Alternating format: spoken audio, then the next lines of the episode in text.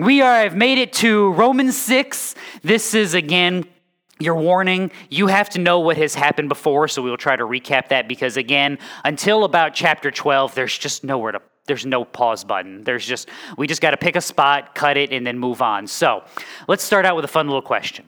You know that joy you get when you were reminded of the grace and mercy that God has poured out upon you? You know, when you recognize how awful of a human being you were and how sinful you are, and then you actually remember that God has still loved you and died for you and cleansed you of all unrighteousness, and you actually have that feeling.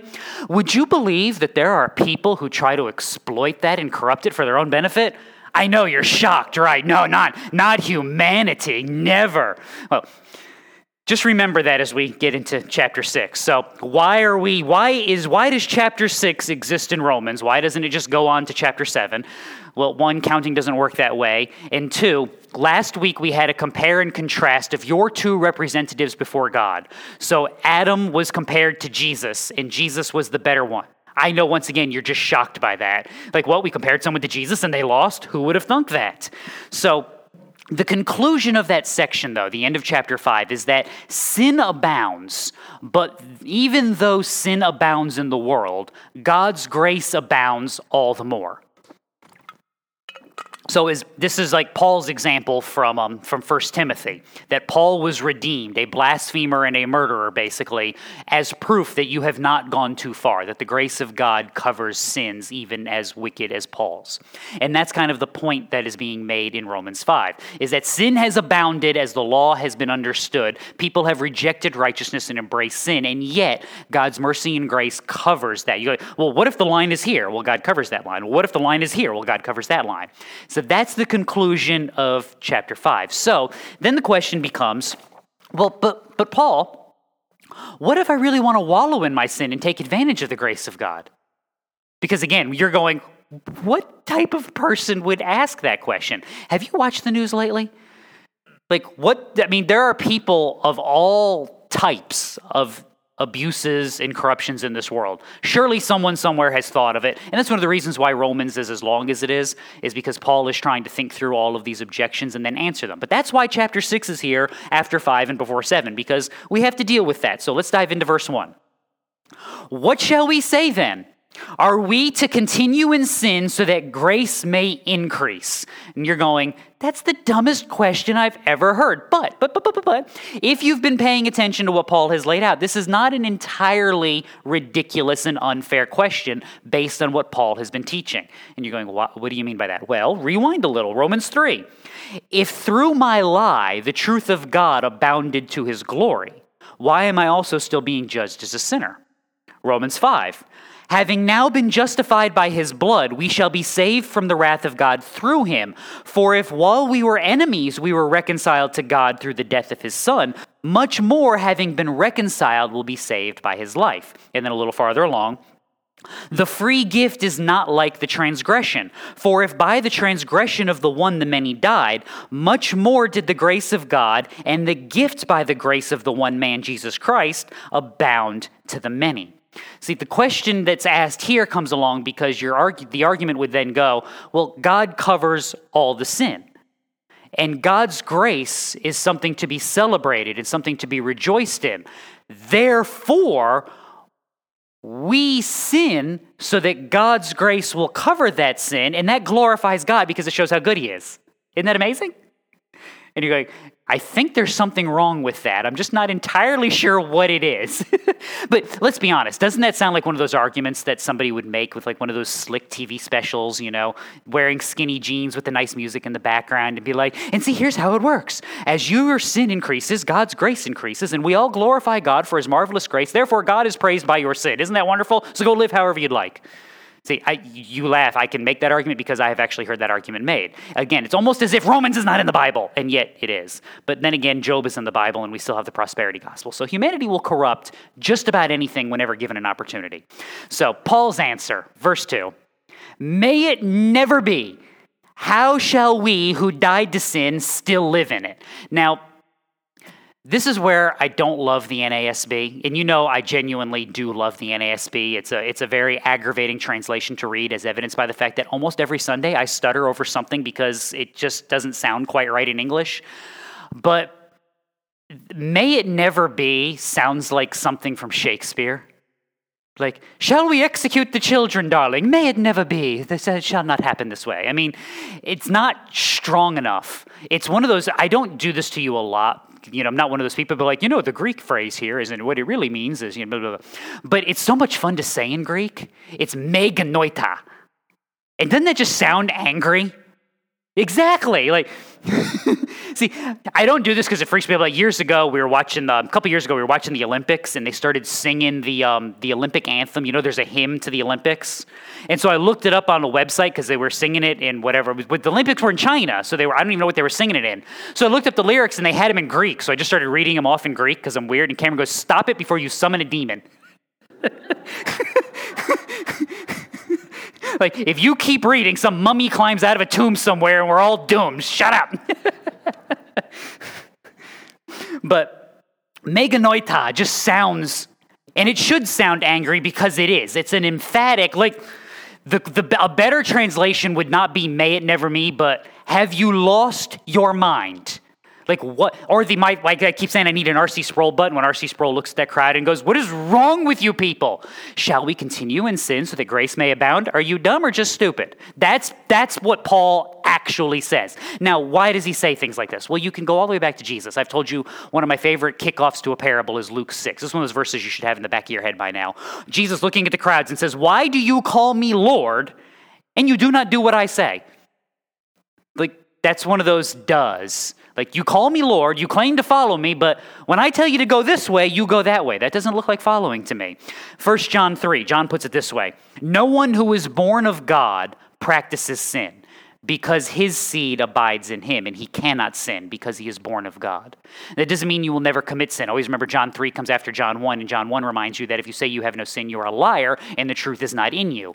But John 3 is reminding you that when you sin, let's be honest, Christian, you've never sinned and didn't know it.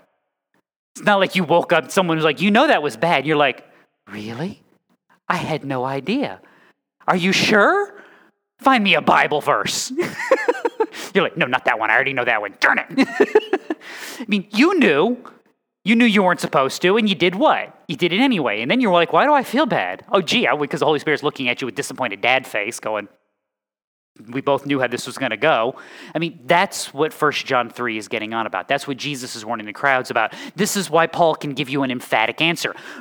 That's not an argument from someone who has been redeemed from their sin, experienced the grace of God, understood what the work of Christ has accomplished, and seeks to avoid their sin daily. That's the verse of someone, or that's the verse one is the question of someone who's like, "All right, how do I get the most out of this for me?" Because let's be honest, we all know what this is really about. Now, let's also be honest. If everything is still about you, then you are not surrendered to Christ. It's the question of the unbeliever. It's the question of the pagan who is pretending. It is not the question of the believer. So if you ever see somebody in the skinny jeans making this argument, you know that the grace of God is glorified. God is glorified as his grace abounds. So your sin increases the grace of God and therefore glorifies God. Change the channel, run screaming from the room, throw the hymnals. You know the drill, right? Screaming from the room, throwing things, the whole nine yards. Now, Paul does not just leave this, and this is one of those great encouragements that I always give you. Never just mock the stupidity of the world. Like when you see the lunacy of sin and you just go, "That's just so dumb, no one would possibly believe it." Okay. Do not underestimate the depravity of humanity and what sin will accomplish, okay? When you look at something in the world and go, "That's just so ridiculous, no one could possibly believe it," I promise you there is an internet chat group debating its merits. Okay? Somewhere there is someone going, "That's the most brilliant thing I've ever heard." So never just make fun of it and move on. You even have to refute the silly things. And that's what Paul is going to do for the rest of this section is the answer is obvious, but just in case the answer is not obvious to someone you're dealing with, let's make sure we actually have a reason behind it. Sound good? Verse 3. "Or do you not know that all of us who have been baptized into Christ Jesus have been baptized into his death?" So the work of Christ is an actual undoing of who you are/were. you have been baptized into his death. This is our baptismal formula. We just did a few weeks ago, right? Buried with him in death, raised to walk in the newness of life. An identification with Christ is an identification into his death. You are dead to the old self. Old things are gone. Behold, new things have come. This is, again, replete in your New Testament, Colossians 3. You have died and your life is hidden with Christ in God. Galatians 3. For you are all sons of God through faith in Christ Jesus. For all of you who were baptized into Christ have clothed yourselves with Christ. If you'd like a great exposition of this, you can read 1 Peter 3. For Christ died for sins once for all, the just for the unjust, so that he might bring us to God, having been put to death in the flesh, but made alive in the spirit. Corresponding to that, baptism now saves you. Don't panic. Not the removal of dirt from the flesh, but an appeal to God for a good conscience through the resurrection of Jesus Christ, who is at the right hand of God, having gone into heaven after angels and authorities and powers have been subjected to him. You got to remember, throughout most of church history, it's one of those fun little quirks of society. Baptism was pretty quick in most of church history. Like, you made a profession of faith, we baptized you because your baptism was your profession of faith. It was your introductory rite. We end up slowing it down now because typically in most evangelical churches, baptism is also accompanied by church membership, and we'd like to be really, really careful about who we let vote on things. You know, we'd like to see you for a little while, make sure you're not completely crazy. I mean, you're here, so you're mostly crazy, but not completely crazy, before we actually let you have a say on stuff. So that's why you see most churches delay that process now, is because it accompanies membership, and membership has voting rights and privileges and decision-making, and we like to be careful with that. But for most of church history, you made a profession. Have you been baptized? No? We'll get your butt in the water. This is how you testify to the community, and that's why Peter can say that baptism saves you, because the baptism is your appeal to Christ. It is your public declaration of your faith in him. The baptism isn't actually saving you, not the removal of dirt, but an appeal to Christ. So being baptized in Christ is being baptized into his death. But wait, there's more, verse 4. Ooh, that rhymed. Therefore, we have been buried with him through baptism into death, so that as Christ was raised from the dead through the glory of the Father, so we too might walk in newness of life. So here is your dichotomistic, I'll use the big words, living in Christ. You are dead in Christ, buried with him in death, and you are alive in Christ, raised to walk in the newness of life. This is why Jesus could tie the Pharisees in a knot. Like, Nicodemus comes to ask questions, and Jesus gives him things like, Jesus answered and said to him, I say to you, unless one is born again, he cannot see the kingdom of God. And then he says again, unless one is born of water and the Spirit, he cannot enter into the kingdom of God. That which is born of the flesh is flesh, and that which is born of the Spirit is spirit. Why would Jesus say those things? Because his work actually changes you. This is why I don't have any quarter for someone asking the Romans 6:1 question, because the actual changed heart, the renewed mind and redeemed conscience doesn't try to figure out, how do I get the most out of the world for me as I live in Christ? That's sin and iniquity speaking. Have no quarter for that. I mean, let's be honest. When you find sin in your life, what should you do? How do we deal with it? Kill it with fire, right? Nah, that's why you stab, burn the whole nine yards, right? So, Christian, in your body of believers, in your church, when you see someone asking the questions of the flesh, should you tolerate them? Should you be like, well, you know, brother, let's sit down and have a coffee and discuss these things? You go, that's dumb. No, what are you doing? Let's be honest. Do we need the first one sometimes? Yes. Do we also need the second one sometimes? Also, yes. Sometimes you have to rip the Band-Aid off, right? Remember when your kids would come to you and be like, it hurts, I can't pull it off. And be like, oh, that's okay, we're going to get it for you. And then, nah! It's better now, right? We're all done, all right? We're all good. It's over with. You always need somebody else to do it. You ever try to rip the Band-Aid off yourself? That's like the worst thing on the planet, because you go, darn it, no, it just hurts more. It's like 3 tries. You need somebody else to do what? Someone who's not you, doesn't feel it, doesn't love you as much as you love you, and then says what? All right, fine, here we go. Whee! You need that in Christ. Now, again, why? Because Christ actually changes his people. Ephesians 4. In reference to your former manner of life, you lay aside the old self, which is being corrupted in accordance with the lusts of deceit, and that you be renewed in the spirit of your mind. Put on the new self, which in the likeness of God has been created in righteousness and holiness of the truth. Now, this is where Christian rubber meets worldly road here, because this is who you are. How you doing? It's one of my favorite questions for you guys, isn't it? Because I love the face. It's like, don't ask me that. We both know what the answer is, which is exactly why I asked it. This is where, you ready for your big fancy theological terms of the day? We've been in Genesis on Wednesdays, and so I've been having fun with all the fun, fancy Latin terms. I'll give you one, too. The Christian life theologically described. You are simul justus et peccator. And again, I'm not summoning a mummy. Nothing is going to come climbing out of the walls.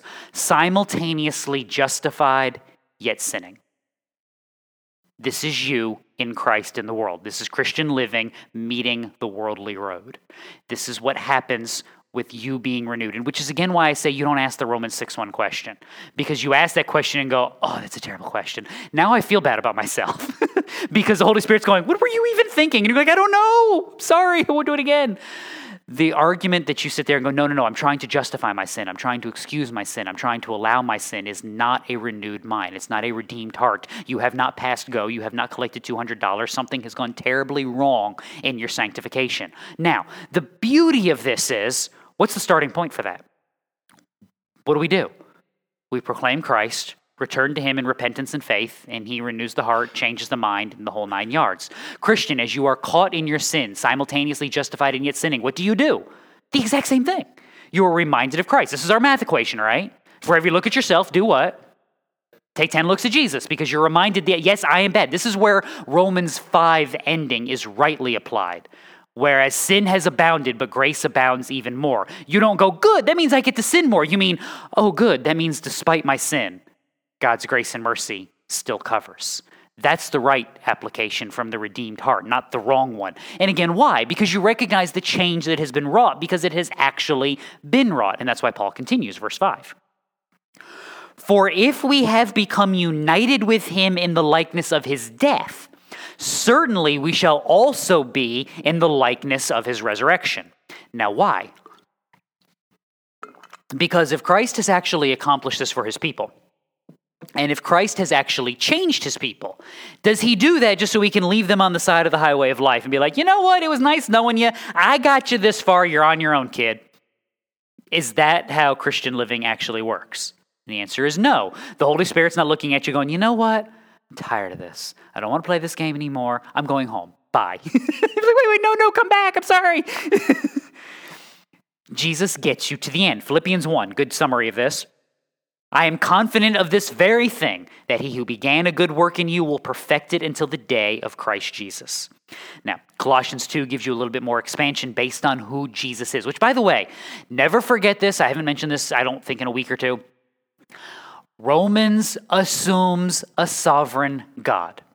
If you try to understand Romans without the understanding that God is ruling and reigning over his creation, there be dragons. You will find a pothole somewhere and fall into it. And I don't mean like a little oopsie pothole. I mean like an Illinois downtown pothole, okay? Like the ones you hit and then like have that spot in your car's dashboard that you pat to apologize. You're all smiling because you have, you're like, I'm sorry, I don't mean it. Don't hurt. I didn't mean it. Be okay. Please be okay. You know, Alpine. Oh, sorry, I'm having flashbacks to when I lived in the north end of town and had to make that drive every day. It's sad when you're driving down what's supposed to be a straight road, but you can't drive straight down it because you've memorized where all the potholes are. So you're like, yeah, that guy must be drunk. No. He's just been on this road way too many times. Exactly. Colossians 2 gives you this. What would it look like to explain that based on who God is? In Jesus, all the fullness of deity dwells in bodily form, and in him you have been made complete, and he is head over all rule and authority, and in him you were also circumcised with the circumcision made without hands, the removal of the body of the flesh by the circumcision of Christ, having been buried with him in baptism, in which you were also raised up with him through faith in the working of God who raised him from the dead. So in Christ, this is one of those dumb things I'll say out loud, in Christ you are actually united to Christ. So things like 1 Corinthians 6. Do you not know that the one who joins himself to a prostitute is one body with her? For he says, two shall become one flesh. But the one who joins himself to the Lord is one spirit with him.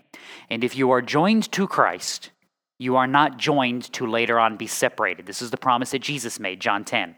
My sheep hear my voice, and I know them, and they follow me. And I give eternal life to them, and they will never perish, and no one will snatch them out of my hand. My Father who has given them to me is greater than all, and no one is able to snatch them out of the Father's hand. So, once again, you can see why Paul has no quarter for the Romans 6:1 question.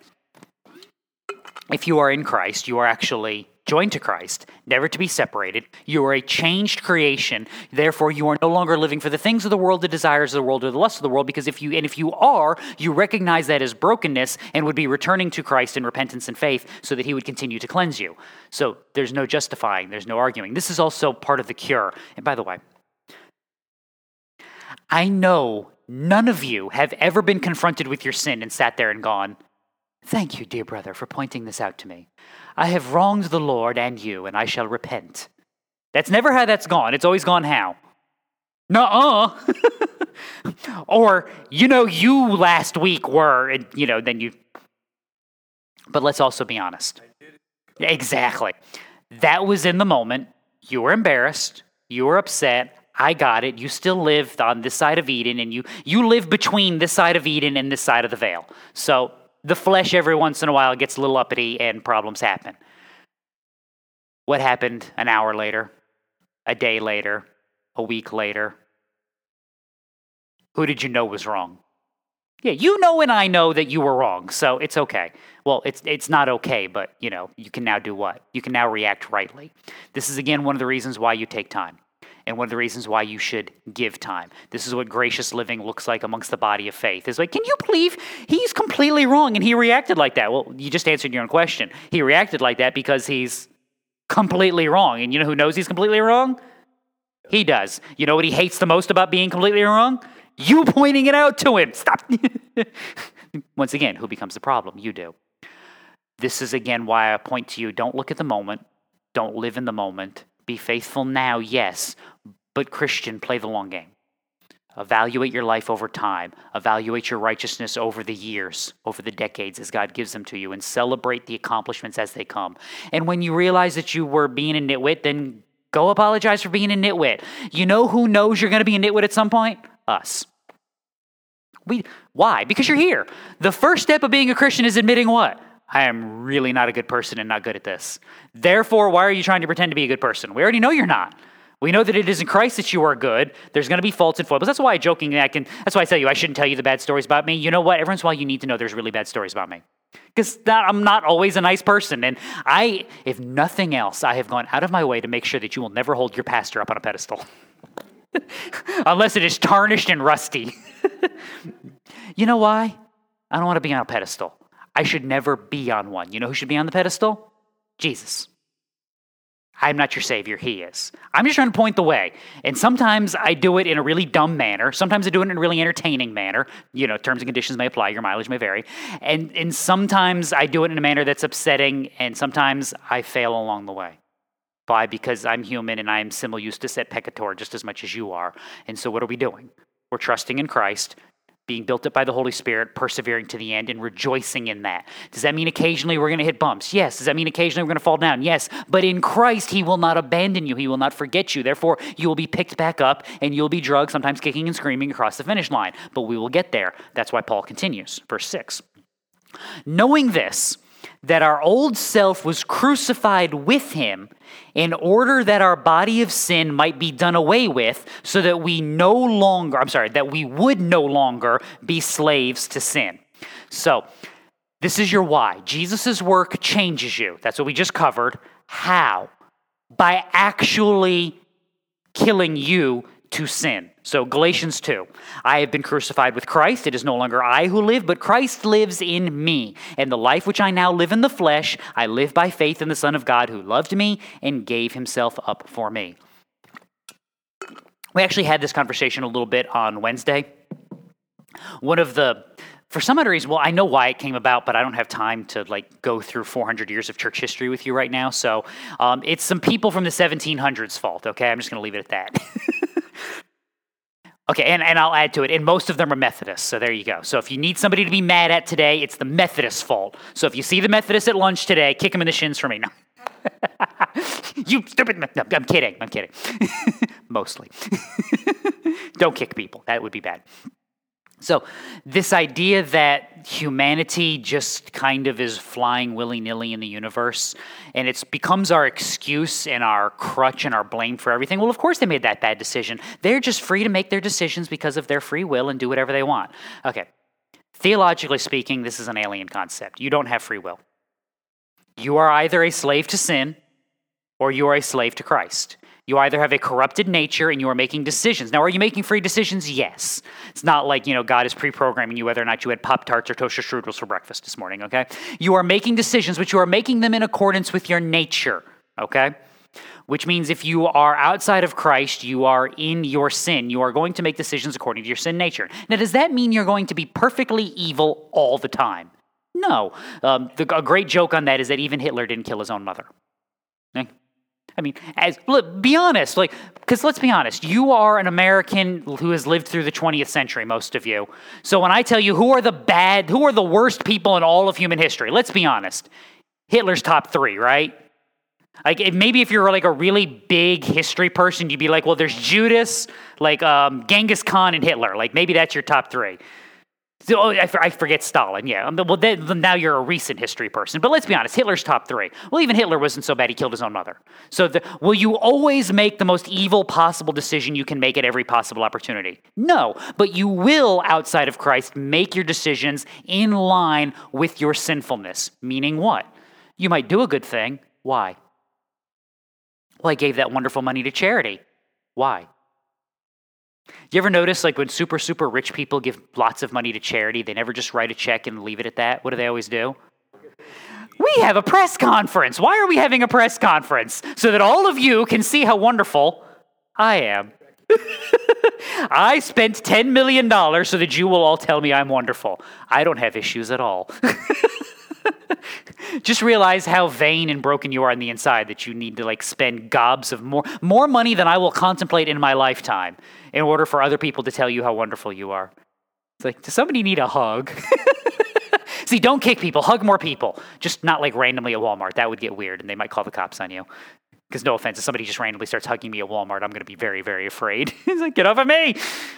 But this is what depravity of humanity looks like, is yes, you might have done a good thing, but you did it for a sinful, fleshly reason. Now, if you are not a slave to sin, it is because you are dead in Christ and now alive in Christ, and you are no longer a slave to sin because you are now what? Free to do what you want? No. Romans 6:1 is meganoita. You are now a slave to Christ. You have a redeemed nature. You have a transformed heart, a renewed mind, a life that is being changed day by day. Therefore, you are not free to do whatever, but you are free to decide in righteousness. Again, with the Holy Spirit giving you dirty looks when you choose wrongly, and with God carrying you across as needed.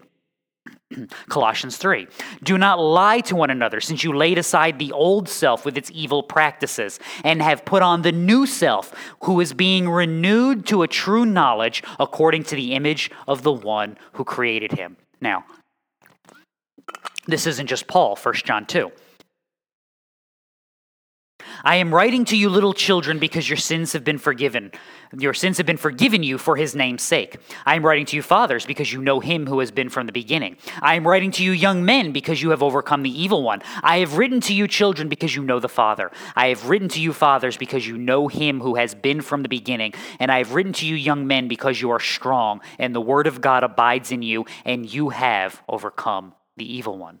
Why? Because again, 1 John 2 comes after 1 John 1, where we have repented and put our trust in Christ, and he has cleansed us. Now, how does this work?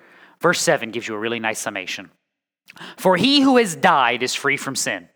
See, that's all you got to do to get rid of all of your sin. You just got to be dead, and it all goes away. Now, if that couldn't be twisted by the lies of the world, I don't know what else could. Which, by the way, when we talk about twisting by the lies of the world, you don't think that idea has been twisted?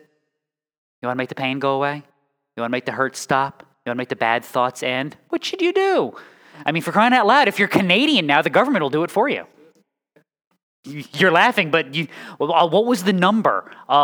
They're up to 5 digits. Assisted suicide in Canada. They helped over 10,000 of their own citizens kill themselves last year.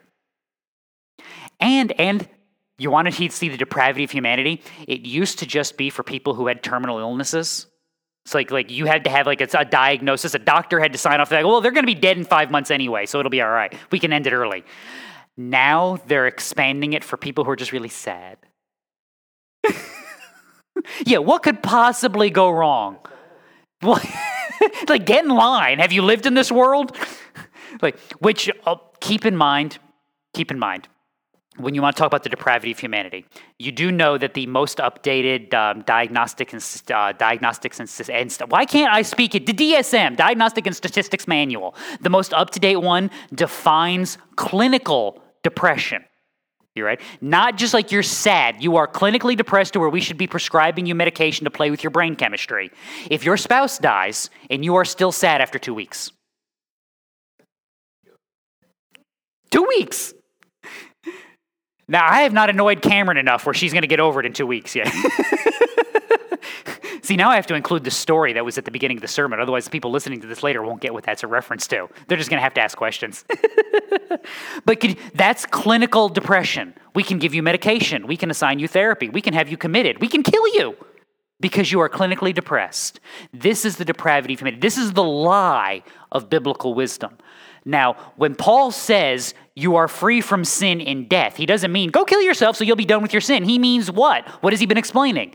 In Christ, you are dead. You are dead to the lusts of the flesh, the desires of the eyes, your old self, but you are also alive. This is what Jesus is pointing to. Luke 4.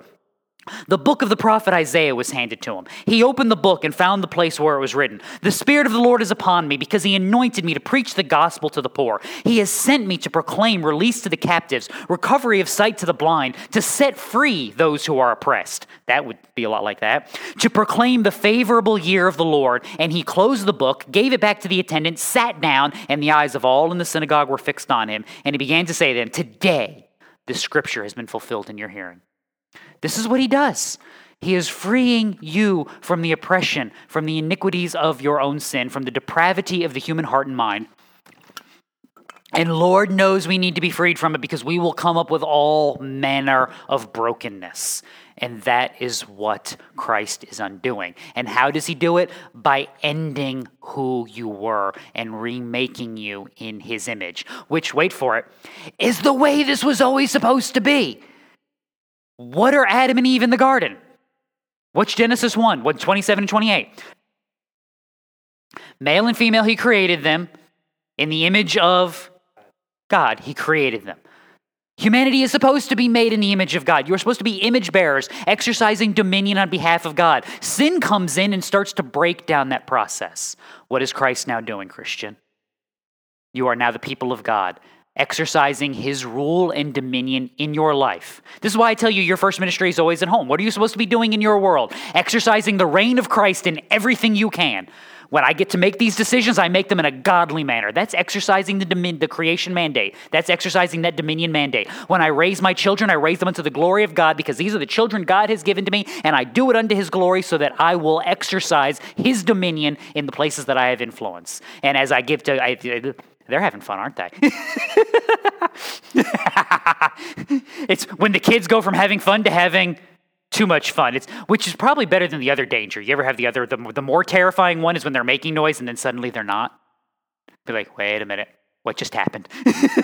There was no loud crash, nothing broke, there's no screaming, something is wrong.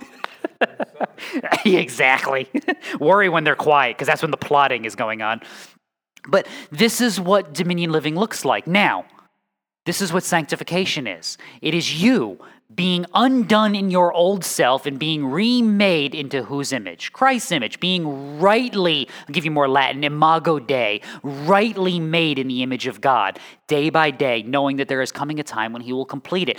That's what this is your humanity, your sinfulness being undone, and Christ's likeness being built up in you day by day. Galatians 5, those who belong to Christ have crucified the flesh with its passions and desires.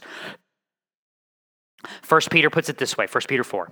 Since Christ has suffered in the flesh, arm yourselves also with the same purpose, because he who has suffered in the flesh has ceased from sin, so as to live the rest of the time in the flesh no longer for the lusts of men, but for the will of God. That's putting it to death. You're warring against your sin because you are no longer a slave to it. It is no longer master over you, and you conquer your sin by fighting it, because while you fight, you know the good work of Christ is being done. While you're fighting, you are not surrendering to your sin because you have surrendered to Christ, and while you are fighting, you can rejoice that the Holy Spirit is bringing you to a good end. This is your joy. You should, to bad 80s movies, you should love, when it comes to your sin, you should love the smell of napalm in the morning. Go to war, fight, destroy iniquity where you find it. Now recognize this. It's going to make you miserable a lot. Because you know what's going to happen is you recognize your sin and seek to put it to death. You know what you're going to pay more attention to more and more? The world around you, and what are you going to see about it? This is where you have to remember, Christian, who you are, who they are, and what the problems are. How did you get to where you are? By remembering Christ, surrendering and living for him. And when you look at the world, don't look at them with disdain. Don't look at them and go, I can't believe you people. Well, of course they live like this. They're what? They're slaves to their sin. Now, how did you get out? What's different about you? This is where you get to proclaim Christ's goodness and righteousness unto the nations, is you get to proclaim and live for him even in the square. Is as you live, you get to point out the iniquity and the sin and the brokenness, and you also get to build up the foundation rightly as to who you are and what makes this right. Verse 8. Now, if we have died with Christ, we believe that we shall also live with him. Well, yeah, because this is our faith, is that what God has promised he will actually accomplish. We covered this a few weeks ago. I'll give you the quick refresher on it now. Don't let the world lie to you and change the definition of faith. So the world likes to look at you and go, well, you're a person of faith. You believe in God. I'm just not a person of faith. I don't believe in God. That's not what faith means. We don't have faith that there's a God there or there maybe isn't a God there. We know that God is there. That's Romans 1. Romans 1 is always in effect. I know, you know that I know, and you know how that goes. So we both know that he's actually there. No, I just actually trust that he's going to accomplish what he has promised. That's what faith actually is, the longing of things that are hoped for, the trust in things that are not yet seen, that what God has promised he will deliver. So yes, if we have died with him, we believe, we have faith that we shall also live with him. 1 Corinthians 15, Christ has been raised from the dead, the first fruits of those who are asleep. 2 Timothy 2, it is a trustworthy statement. For if we died with him, we will also live with him. If we endure, we will also reign. If we deny him, he will deny us. If we are faithless, he remains faithful, for he cannot deny himself. Faith is rightly placed there. Why? Because it's built on the promise that God has given. John 7. On the last day, the great day of the feast, Jesus stood and cried out, saying, if anyone is thirsty, let him come to me and drink. He who believes in me, as the scripture said, from his innermost being will flow rivers of living water. What did he tell the crowds in Matthew? Come to me, all who are weary and heavy laden, and I will give you rest. This is what Jesus was always promising, is as you come to him, he will fulfill the promises of God.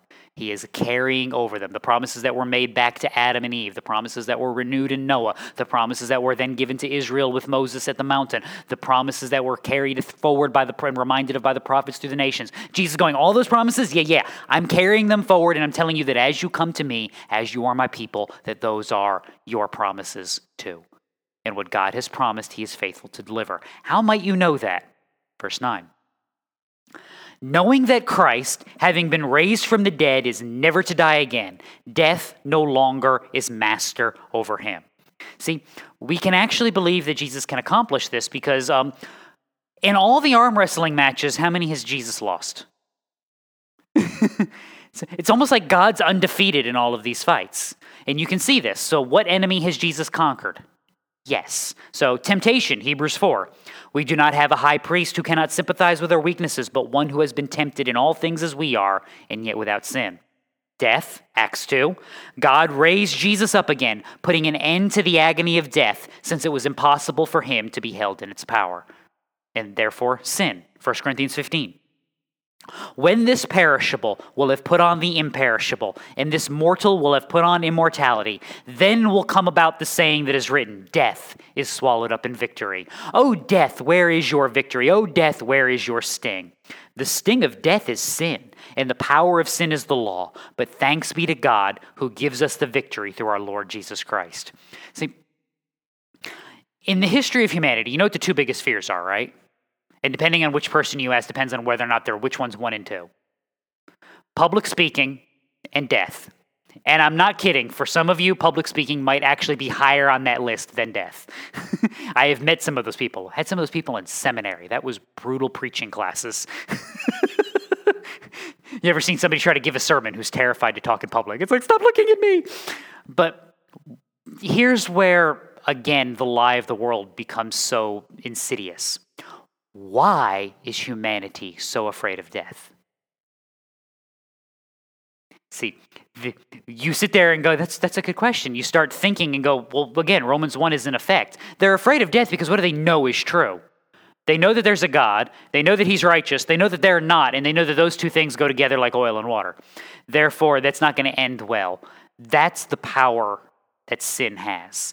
That's the fear that it brings. And that's, by the way, also why humanity, death spirals in sin. Because when you sin and you are called out on it, and when you sin and you are aware of it, and you are unwilling to turn away from it, how do you soothe the conscience? You sin more. Because now that wasn't so bad because this is worse. And that wasn't so bad because this is worse. And I'm not so bad because you're bad. And you're not so bad because I'm bad. And this is why they get mad at you when you look at them and go, that's terrible. I mean, why would you say such a thing? We're all doing what here? Seeking to have their consciences soothed. And that's why things like Isaiah can tell you, woe to them who call evil good and good evil. Because you're basically doing what? You're lying to each other and trying to comfort one another while we're all marching in the same direction to destruction. What could possibly go wrong? This is what Christ breaks. By killing the old you, by overcoming temptation, by conquering death, all of the arguments are gone. All of the whispers that the enemy has have been defeated. All of the lies have had the light shine. They have been exposed to the brilliance of God's glory, and you are left with answers. The danger comes when we keep looking at who? Us. Which is why I forever tell you to look away from you and look to Christ. Yes, you looked at you. You saw how bad you were. Stop it, because there's where the lie comes in. There's where the accusation comes in. There's where the, did God really say, you know you're really not that good? Well, yes, I know, but look at him. This is the celebration. This is the joy. This is the accomplishment. He has overcome temptation. He has overcome death. He has conquered my sin. He has promised me a place in his kingdom. He is preserving me. He has granted me his spirit. He will not let me go astray. He is doing all of these things, and you can shut up because I'm going this way. That's the joy of sanctification. That's the joy of understanding who God is and who you are in light of him. This is why, and this is the answer to the question when I tell you to think on who you are on a daily basis, is to think of yourselves in the light of God, recognizing the realities of the end of chapter 5 in Romans, that yes, sin abounds and grace abounds all the more. That's not an excuse. That's a joyous realization that God will redeem his people. It's a joy that in spite of who we are, with his righteousness, he has not turned away in disgust, but he has brought us into his kingdom by his great accomplishment and his great work. It's an accomplishment, again, not of us, but of him. And that's why this can end where it does. Verse 10, for the death that he died to sin once for all, but the life that he lives to God. Since we covered so much of the first half of that sentence last week, we're basically just going to gloss right over it. You have to go listen to last week if you missed it. But the life that he lives to God. So because sin is defeated, because temptation is overcome, because death has been conquered, because righteousness has been proclaimed, because you have been released as captives and you have been healed by the work of God and brought into his kingdom, you now get to do what? Follow as Jesus is doing. And what is Jesus doing? Glorifying God, everything and offering. This is the picture that you get at Revelation, is the work of the Lamb, presenting a people unto the Father, granting them to God. This is your people, made in your image, redeemed from the brokenness, redeemed from the sin and the marring of their image in the world, brought to you spotless. Remember the crowds in Revelation, what are they? They're wearing white robes. How have they been whitened? The most undone laundry in all of human history. They have been washed and made white in the blood of the Lamb.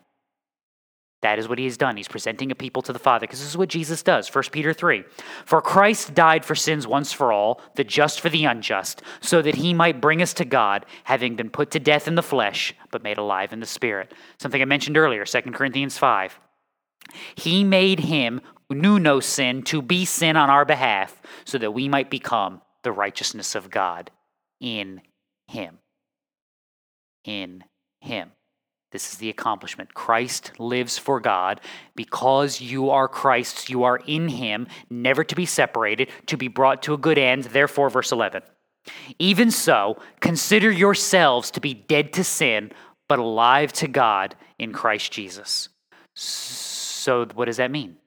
That as Christ lives for God, and as you live in Christ, you now live how?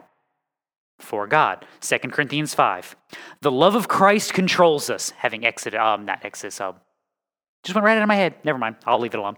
"For the love of Christ controls us, having concluded this, that one died for all, therefore all died. And he died for all, so that they who live might no longer live for themselves, but for him who died and rose again on their behalf." Galatians 6. "May it never be that I would boast, except in the cross of our Lord Jesus Christ, through which the world has been crucified to me, and I to the world." And if you don't want to hear it from Paul, you can hear it from Peter, 2 Peter 1. "Grace and peace be multiplied to you in the knowledge of God and of Jesus our Lord, seeing that his divine power has granted to us everything pertaining to life and godliness, through the true knowledge of him who called us by his own glory and excellence. For by these he has granted to us his precious and magnificent promises, so that by them you may become partakers of the divine nature, having escaped the corruption that is in the world by lust." And see, that's again where the second half of Christian rubber meeting worldly road is. You're not bound by them anymore, and you're not lost in their world any longer, because you are not like them anymore. Rejoice. Mourn for them, but rejoice for you, Christian. And now do what? Reorient how much of your life around God. Yeah, not some of it, all of it. And again, this is your war, and this is part of your difficulty. This is, I've made mention of this numerous times in the past, but like, none of us are ever going to be famous, right? And most of humanity is not famous. Like, you know, you have that experience. Some of you are old enough to have this experience multiple times, where you'll see some celebrity that was like a really big thing when you were like a teenager or a young adult, and they die, and you're like, I hadn't thought about them in years. Then you remember that was they were everywhere. Like, I'm only in my 40s, and I'm starting to get old enough that people that were a big deal in the 90s are dying, and it's like, oh wow, yikes, that's going to accelerate now. Oh, that makes me feel bad. But most of us don't live this world. Most of us aren't known. Most of us aren't renowned. And most of us aren't trying to do great things. And this is the lie that the world tries to tell you. The world tries to say, go do great things for God. Go do big, massive things. No. Be faithful. Live your life day in and day out. These are your works that you give unto the Father. These are the means of grace poured out for you. This is why my example is always things like loving your spouse and raising your children and giving advice to your grandkids and your nephews and loving your neighbor, because this is the stuff you do. Like, I'm not going to go tell you to go, like, storm Walmart for the gospel. Like, if you want to go storm Walmart with your gospel tracts and your Ray Comfort's, ideas, God bless you, go for it. I'm not going to stop you. But most of you, that's like a horrifying thought, that I'm going to Billy Graham style stand up in the street corner and start yelling at everybody. Now, look, if you have that desire and you have that ability, God bless you. Yeah, go. But for most of you, the means of grace poured out in your life are loving your families and guiding your communities and giving advice to your neighbors and living out the commandments day by day. You know, love the Lord your God with all your heart, soul, mind, and strength, and love your neighbor as yourself. And these are the great works, because this is the vast majority of all of Christian history. Not some of Christian history, all of it. Is you go through the martyrs of the Roman Empire, and you go through the Middle Ages, and there's just forgotten Christians in villages in the middle of nowhere in France, living and dying and glorifying their God day in and day out. And those are the saints most high. Those are the ones that come into the kingdom, and God goes, these are mine. These are my exalted saints who have run the race and accomplished the work that I have set for them. And rejoice in that, because that's what God has given to you. And that's what it means to be living unto the glory of God. It's not, I accomplished that one thing that one time. No. It's every single day, day in and day out, loving God, loving the things that he has given to you, being content with the world that he has provided, even though it's miserable most of the time, and rejoicing in your little dominion of the gospel. Your little exercise of the image of God in that creation mandate, in that little place that he has handed you, so that you will glorify him in as many things as you can possibly do as he gives you strength. And know that when you get to the end and you close your eyes, that you have run a good race. Well done, my good and faithful servant. But there was nothing great. There was nothing marvelous. It was all great and it was all marvelous because it was all given unto God.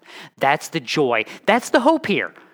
Not to wallow in sin, not to try to be something you're not, but to be exactly what Christ would have you to be, which is like him in the world that he has given to you. Let's pray.